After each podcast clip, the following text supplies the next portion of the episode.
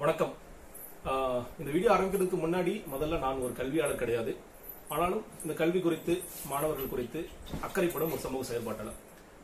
ஏன் சொல்றேன்னா இன்னைக்கு நமக்கு தெரியும் இன்னைக்கு வந்து கோவிட் ஆரம்பிச்சதுல இருந்து சொல்லப்போனா கடந்த வருடமே வந்து பல நேரம் யாருக்கும் எக்ஸாம்ஸ் நடக்கல. நம்ம வந்து ஆல் பாஸ்னு சொல்லி போட்டுட்டோம்.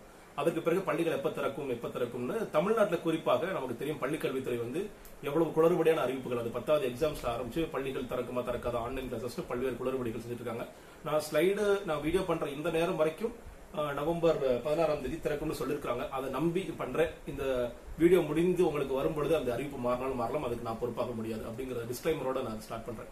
இன்னைக்கு பள்ளிகள் திறப்புன்னு பார்க்கும் பொழுது நான் தமிழ்நாட்டை தாண்டி மற்ற எந்தெந்த மாநிலங்களில் பள்ளிகள் திறக்கிறாங்கன்னு பார்க்கும் பொழுது இப்போ நீங்க டெல்லியில என்ன சொல்றாங்கன்னா அதோட அமைச்சர் சிசோ சிசோட என்ன சொல்றாருன்னா டெல்லியில கேசஸ் ரொம்ப ஜாஸ்தி ஆயிட்டு இருக்கு அதனால அடுத்த அறிவிப்பு வரை வரும் வரை பள்ளிகள் திறப்பே கிடையாது அப்படின்னு ட்விட்டர்ல ஒரு பதிவு போட்டிருக்காரு. சோ அதனால எப்ப திறக்க போறாங்கிறது தெரியாது. இன்னும் சொல்ல போனா சிபிஎஸ்சிக்கு ஒரு கடிதமே எழுதுனாங்க. எழுதும் பொழுது என்ன சொல்றாங்கன்னா நீங்க வந்து இப்போக்கி எக்ஸாம்ஸ் எல்லாம் பிளான் பண்ணாதீங்க. அந்த எக்ஸாம்ஸ் எல்லாம் போஸ்ட் பண்ணுங்க ஆனா சிபிஎஸ்சி ஒத்துக்க மாட்டேங்கிறாங்க அப்படிங்கிற ஒரு டசல் போயிட்டு இருக்கிறது பக்கம் டெல்லியில ஸ்கூல்ஸ் திறக்கல அப்படிங்கிறது ஒரு முக்கியமான விஷயம். ஆந்திரால நவம்பர் ரெண்டாம் தேதியில இருந்து ஆல்டர்னேட்டிவ் டேஸ்ல கிளாஸஸ் வைக்கலாம் அப்படின்னு சொல்லி ஜெகன்மோகன் ரெட்டி சொல்லிருக்காரு இந்த மொத்தமான பள்ளிகள்னு சொல்லும் பொழுது பிரைமரி கிளாஸஸ் எல்லாம் கூட அவ்வளவா கிடையாது. குறிப்பாக இது ஒன்பதுல இருந்து பன்னெண்டு வரைக்கும் தான் எல்லா மாநிலங்களுமே கான்சென்ட்ரேட் பண்றாங்க. அது ஆப்வியஸா நமக்கு ரீசன்ஸ் தெரியும் அப்படிங்கறத நம்ம புரிஞ்சுக்கிறேன்.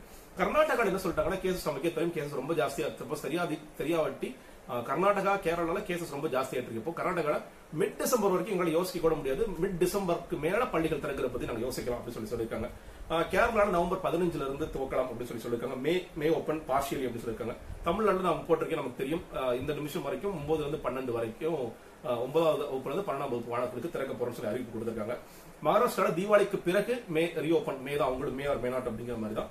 உத்தரகாண்ட்ல என்ன சொல்லியிருக்காங்கன்னா பத்தாவது பன்னெண்டாவதுக்கு இன்னையில வந்து ரெண்டாவது நவம்பர் ரெண்டாயிரத்தி இருபதுல இருந்து. இதுல நம்ம புரிந்து கொள்ள வேண்டிய மிக முக்கியமான விஷயம் நீங்க வந்து பிரைமரி ஸ்கூல்ஸ்க்கு சின்ன சின்ன பசங்களுக்கு எட்டாவது வரைக்குமே திறக்குமா திறக்காத. நேற்று ஒரு பள்ளி ஆசிரியர்கிட்ட நான் இங்க பேசிட்டு இருக்கும்போது சார் இந்த வருஷம் வந்து படிப்பே கிடையாது. ஜீரோ எஜுகேஷன் தான். மறுபடியும் ஆல் பாஸ் போடுவாங்களா என்னங்கிறது தெரியல அப்படிங்கிற ஒரு கன்சர்ன் தான். ஆனா பள்ளிக்கூடங்கள் இருப்பதற்கான வாய்ப்புகள் இல்லை சாத்தியங்கள் இல்லை. ஜூன் மாசம் வரைக்கும் நமக்கு வந்து அதற்கான வாய்ப்புகள் இல்லை. நமக்கே தெரியும். நம்ம முன்னாடி நம்ம வேக்சின்ல கூட சொல்லும்போது வேக்சின் கண்டுபிடிக்கப்பட்டால் கூட எல்லோருக்கும் போய் சேருவதற்காக ஜூன் ஜூலை ஆகலாம் ஆகஸ்ட் கூட ஆகலாம் அப்படிங்கிறது.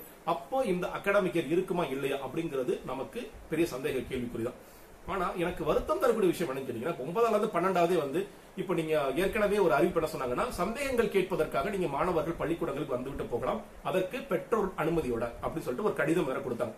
நீங்க சில பள்ளிக்கூடங்களை கேட்கும் பொழுது பர்சன்டேஜ் ஆஃப் பீப்புள் எத்தனை பேரண்ட்ஸ் வந்து ரெடியா இருந்தாங்கன்னா பத்து சதவீதத்துக்கும் குறைவான பெற்றோர்கள் மட்டுமே நான் என் பையனை என் பொண்ணை ஸ்கூலுக்கு அனுப்புறேன்னு சொல்லிட்டு கையெழுத்து போட்டு கொடுத்தாங்க. வந்து ஸோ தனியார் பள்ளிகளில் பேசும்போது சரி அரசு பள்ளிகளில் பேசும்போது சரி இதுதான் இன்னைக்கு பிரச்சனை. இன்னைக்கு பெற்றோர்களுக்கு தங்களுடைய குழந்தைகளின் உயிர் தான் ஃபர்ஸ்ட் இல்லையா? உடம்பு தான் முக்கியம் இல்லையா? அதுக்கப்புறம் தான் பள்ளி ஏன்னா அதுக்கு பிறகுதான் வந்து கல்வி என்ன அப்படிங்கறதெல்லாம் இருக்கு. ஸோ அதனால அந்த கன்சர்ன் இருக்குங்கிறத புரிஞ்சுக்கிறோம். ஆனா இதுக்கான பிரச்சனை என்னன்னா ஒன்பதுல இருந்து பன்னெண்டாவது வரைக்கும் இப்ப நாளைக்கு பன்னெண்டாம் வகுப்பு ஏன் முக்கியம் நாளைக்கு நீட் இருக்கு. சில ஊர்களில் வந்து இன்ஜினியரிங் என்ட்ரன்ஸ் வைக்கிறாங்க. ஜே ட்ரிபிள் e இருக்கு. இந்த மாதிரி பல எக்ஸாம்ஸ் இருக்கு. அதுக்கு என்ன பண்ண போறோம்? பத்தாவதுக்கு பிறகு பாலிடெக்னிக் சேருவாங்க. அதுக்கான மார்க்ஸ் தேவை அதுங்கிறது பாக்குறோம் நம்ம எஜுகேஷன் மொத்தமா நான் முதல்ல சொன்ன மாதிரி நான் கல்வியாளர் கிடையாது. ஆனா எனக்கு வருத்தம் தரக்கூடிய விஷயம் கல்வியாளர்கள் அரசு மாநில அரசு மத்திய அரசு இவரெல்லாம் சேர்ந்து இணைந்து இது குறித்து பேசுகிறார்களா கவலை கொள்கிறார்களா அப்படிங்கிறது இருக்கு. அதாவது இந்த மாசம் திறக்க முடியாது அடுத்த மாசம் பாத்துக்கலாம் அடுத்த மாசம் திறக்க முடியாது அடுத்த மாசம் பாத்துக்கலாம் அப்படின்னு சொல்றது ஒரு தொலைநோக்கு சிந்தனையா? நம்ம இந்த நேரத்துக்கு என்ன பண்ணிக்கணும் நம்ம வந்து ஒரு பக்கம் தெரியும் நம்மளுடைய வேக்சின் அப்டேட் என்னங்கிறது தெரியும். நம்ம வந்து ஹெல்த் மினிஸ்ட்ரி ஒரு அப்டேட் கொடுத்துட்டு இருக்காங்கிறது நம்ம புரிஞ்சுக்கிறோம். இன்னொரு பக்கம் வந்து கல்வித்துறை இருக்குங்கிற புரிஞ்சுக்கிறோம். இந்த பக்கம் வந்து மாநில அரசு மத்திய அரசுகள் இவெல்லாம் சேர்ந்து உட்கார்ந்து கல்வியாளர்கள் சேர்ந்து உட்கார்ந்து அடுத்த வருடம் இல்ல இந்த வருடம் அகாடமிக் இயர் இப்படிதான் இருக்க போகுது. அப்படிங்கறத சொல்ல வேணாமா? இப்போ நாளைக்கு மகாராஷ்டிரால வந்து தீபாவளிக்கு அப்புறம் சொல்லி சொல்றாங்க. டெல்லியில வந்து எப்பங்கிறது தெரியலங்கிறாங்க. கர்நாடகா டிசம்பருக்கு அப்புறம் சொல்லி சொல்றாங்க.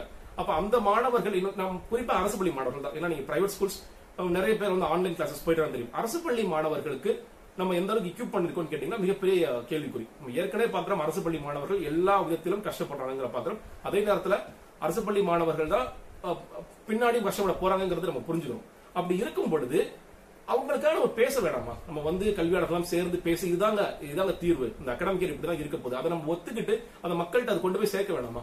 ஆனால் அது பற்றி அது குறித்து யாருமே பேசுவதாக தெரியவில்லை. அந்த அந்த அக்கறைக்காக அவங்க இதை பத்தி பேசணுங்கிறதுக்காக மட்டுமே இந்த வீடியோ. அவங்க பேசினாதான் பேச துவங்கினால்தான் ஏதாவது ஒரு தீர்வு கிடைக்கும். இன்னும் சொல்ல போனா தமிழ்நாட்டில் இன்னும் மிகப்பெரிய காமெடி என்னன்னா நீங்க வந்து போர்ஷன்ஸ் ரெடியூஸ் பண்றேன்னு சொல்லி சொன்னாங்க.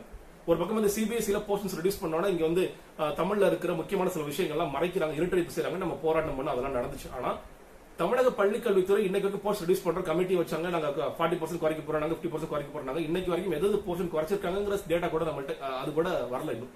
இந்த லட்சணத்துல தான் பள்ளிக் கல்வித்துறை இயங்கிட்டு இருக்குங்கிறத பாக்குறோம் இன்னைக்கு ஒரு அறிவிப்பு நாளைக்கு அறிவிப்பு மாறிட்டே இருக்குங்கிற.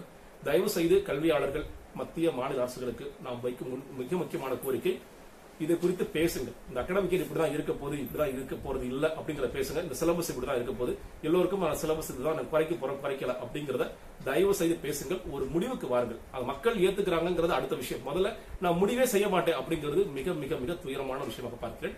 நன்றி வணக்கம்.